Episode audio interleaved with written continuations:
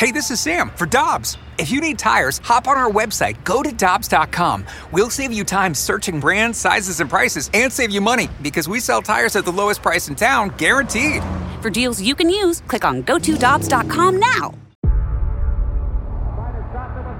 Before history is written, it's played. Before it's frozen in time, it's fought one shift at a time. Before it's etched in silver, it's carved in ice. What happens next will last forever. The Stanley Cup Final on ABC and ESPN Plus begins Saturday. We head to the Brown and Crouppen Celebrity Line for our trip into the Blues booth with the Hall of Famer Bernie Federko on 101 ESPN with Michelle and Randy. Good morning, Bernie. How are you doing today? I'm doing good, thanks, Randy.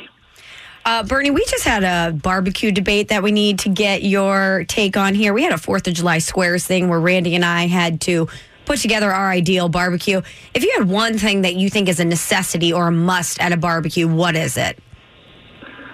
Oh boy, Michelle, you know what? I'm a big steak guy, so barbecue to me all the time is a, a nice big uh, ribeye steak. Uh, but uh, you, well, I love corn on the cob. I love. Uh, well, I like settlers beans, the beans with uh, you know hamburger and, and bacon in, in them. Um, I do. You know what? That's I like blueberry pie. Uh, so I don't know. I got too many things that I like. There's, you know what? No, no matter who, if I have a barbecue or if I go to a barbecue, uh, I, I think I, I, I like everything that anybody ever makes. So I'm, I'm pretty easy to please when it comes to that. Are you, Bernie? Are you a grill guy? Do you do the ribeye yourself on the grill? Oh yeah. Oh, I, I really do. I mean, uh, I, I love grilling. I love well, I love cooking. Period. So I've had a lot of time over the course of the last four months to to cook all kinds of different things. So I I, I know I'm a I'm a big griller. I'm a big uh, cooker, and uh, I even started baking some stuff here uh, during this uh, uh, shutdown and everything. So I've I've tried a little bit of everything. What's your favorite thing that you've baked? Oh boy, you know what? I I've, real, I've kind of perfected the angel food cake from you know the uh, right from scratch with the egg whites and this and that. It took me three or four times. I I underbaked it a few times and it come. I once it came out of the oven, I turned it upside down, waited about ten minutes, thinking it looked beautiful, and all of a sudden it fell apart and just kind of fell off. So uh, I kind of got that uh, down to a science now. So if uh, anybody needs an angel food cake, I, I can do it now. Beautiful. The Federko barbecue sound awesome. All right, Bernie. Well, let's talk a little bit of hockey. The Blues are getting together. They're ramping up their hockey activities, the group activities. But I was thinking about this last night. They only have a couple weeks to get back to playoff hockey condition, which is a very tough task for them to do in such a short period of time. What do you think the intensity level is going to be when the Blues have those group skating activities? I think they'll come together real quickly, Michelle, because I mean this is a team that knows what they have to do. I mean they've been through uh, the war, as we can say, last year, going all the way and winning Stanley Cup. So uh, nothing is going to be new to them. But I mean, I think when you just look at this whole format, I mean, uh, no one's ever experienced something like this. So I, mean, I think this is. I mean, uh, we're not. We talked about this before. I don't think there's any reason to put an asterisk uh, beside what happens to this one. But um, I mean, this is really strange to be, you know, coming after four months off. You come back right into uh, really a playoff series, and you got to try to win, you know, really 16 games to win a Stanley Cup, and there's going to be no fans in the stands, and uh, you know, you're quarantined. You're going to be without your families for the most part. So uh, I think that maybe this is going to be maybe the one of the hardest. Um, you know, Stanley Cups that that has ever been won in history because the conditions it's going to be played on. But uh, when I look at the Blues, um, I think that this is maybe a better team than they, what they had last year. When you look at the talent they have on this team, uh, they know what it takes to win. Uh, I think that uh, they've got great leadership. I mean, uh, Craig Berube has done just wonders for this hockey club as far as the, the coaching the way he's done. So I think that uh, uh, they are going to be very confident that, that they can really do this again. So I, I expect that the intensity to get up as quickly as it can because I think they need to get that uh, there. I mean, they'll have fun for the first couple of days, but I think when they realize that, hey, we're only a couple weeks away, I think they'll be ready really quickly. The Hall of Famer Bernie Federko with us on Karraker and Smallmon. And Bernie, I'm sure you've played against goalies that went to practice and just kind of went through the motions, and you've played against goalies that hated to be scored on in practice, that were just so ultra competitive that they hated it. And Binnington's one of those guys. How much difference does it make for a, a shooter, a guy who's trying to score goals, when his goalie in practice doesn't want him to score?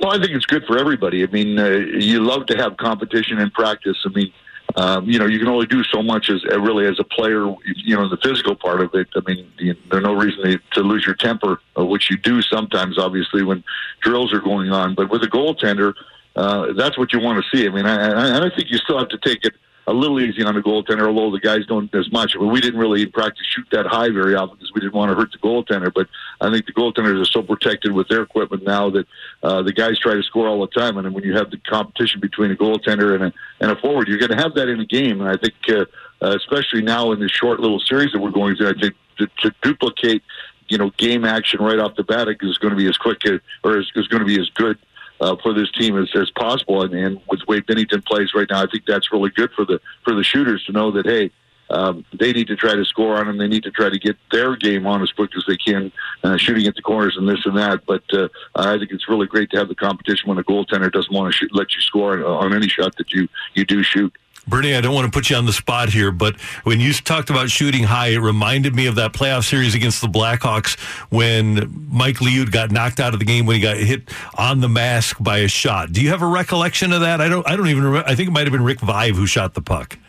Yeah, absolutely. I do remember it. No, I don't. You know what? I think it. You know, to be honest with you, I, I, I, I the, the name Doug Lecuyer comes to my mind. I Okay. think that it was Lecuyer that may have shot that. Like, oh yeah, I do remember that, Randy. That was. Re- I mean, that should have never ever happened. Once a, you know you get hit and you go down with a mask. I mean, you know, it's supposed to be the referee's discretion to see if is the guy really seriously hurt. Well, when you get hit in the head like that with a shot, uh, I mean that whistle should have been dead. That goal should have never counted. And yeah, we'll always remember that. But I mean, I think that we look at a lot of those things that happened. Uh, it was, I guess, we called it destiny. It wasn't meant to be for our time. And thank, uh, thankfully, everything came together that it was our time last year for the Blues to win the cup. Finally, it was, uh, it was the tide was turned. Right. And by the way, you were playing in that game, so you didn't get a chance to hear it. You may have heard about it eventually. But Gus Kyle, the, the late great Gus Kyle, said, I don't think Liut's going to be able to come back into this game because that blood is running out of his nose down into his eyes. that sounds like us. sounds like us. Bernie, he was a beauty. He was great. Bernie, it's hard to believe yesterday was the two year anniversary of the Blues acquiring Ryan O'Reilly. It just feels like he's been such an omnipresent part of Blues history. It's hard to believe it's only been two years, but it was interesting to go back and look at the video the Blues pushed out because when Army called him, one of the first things he said was, let's go win a cup. And we obviously know that that ended up happening. But in your opinion, where does this rank, generally speaking, in the biggest trades in Blues history? Because without Ryan O'Reilly, I don't know if the Blues go out and win a cup. So it's a pretty significant trade. Absolutely. I mean, uh, Army's done some great things. I mean, you know, you go, back three years ago when he brought in Brayden Schenn. I think that was a a huge uh, uh, move to be able to bring a center iceman like that that can actually play wing. And then for bringing in Ryan, last year, I mean, uh, he was a difference maker. I mean, hey, he won the Conn Smythe, he won Selke, uh, and it was just the leadership and the hard work, that the effort that he puts in every time uh, that he's on the ice. And uh, yeah, I think when you look at Blues trades, uh, to, to I mean, we, the Blues never won a Stanley Cup, and I, and I think that when you look at uh, what happened last year, I mean, I think he was such an integral part of it. He was one of the big reasons that the Blues won the Cup. And uh, when you put that into perspective, then you have to look at it that maybe it's the best trade that they that uh, the Blues have ever made, the general managers have ever made. And uh, I mean, Ryan O'Reilly is not only uh, the ultimate uh, two-way player, but uh, I think he's going to be here for a long time. And uh, he's still a young man right now, and I think he's going to lead this team for an awful long time. Bernie Federko, have a great weekend. Thanks so much for your time. We do appreciate it, and we'll talk to you next week. Thanks, you guys. You know what? Happy uh, Canada Day from yesterday, as you mentioned, and you know what? Have a great fourth. All right, take care. Th- That is the Hall of Famer, the great Bernie Federko, joining us on 101 ESPN. We need that angel food cake that he talked about. I Sounds like that amazing. idea. And that's another thing. Angel food cake, uh, an underrated aspect. If you really desire a great Fourth of July dessert, angel food cake with strawberries is terrific. And what he talked about at the beginning, blueberry pie, Yeah. also crucial. This is the story of the one. As head of maintenance at a concert hall, he knows the show must always go on. That's why he works behind the scenes, ensuring every light is working, the HVAC is humming, and his facility shines. With Grainger's supplies and solutions for every challenge he faces, plus 24 7 customer support, his venue never misses a beat. Call quickgranger.com or just stop by. Granger, for the ones who get it done.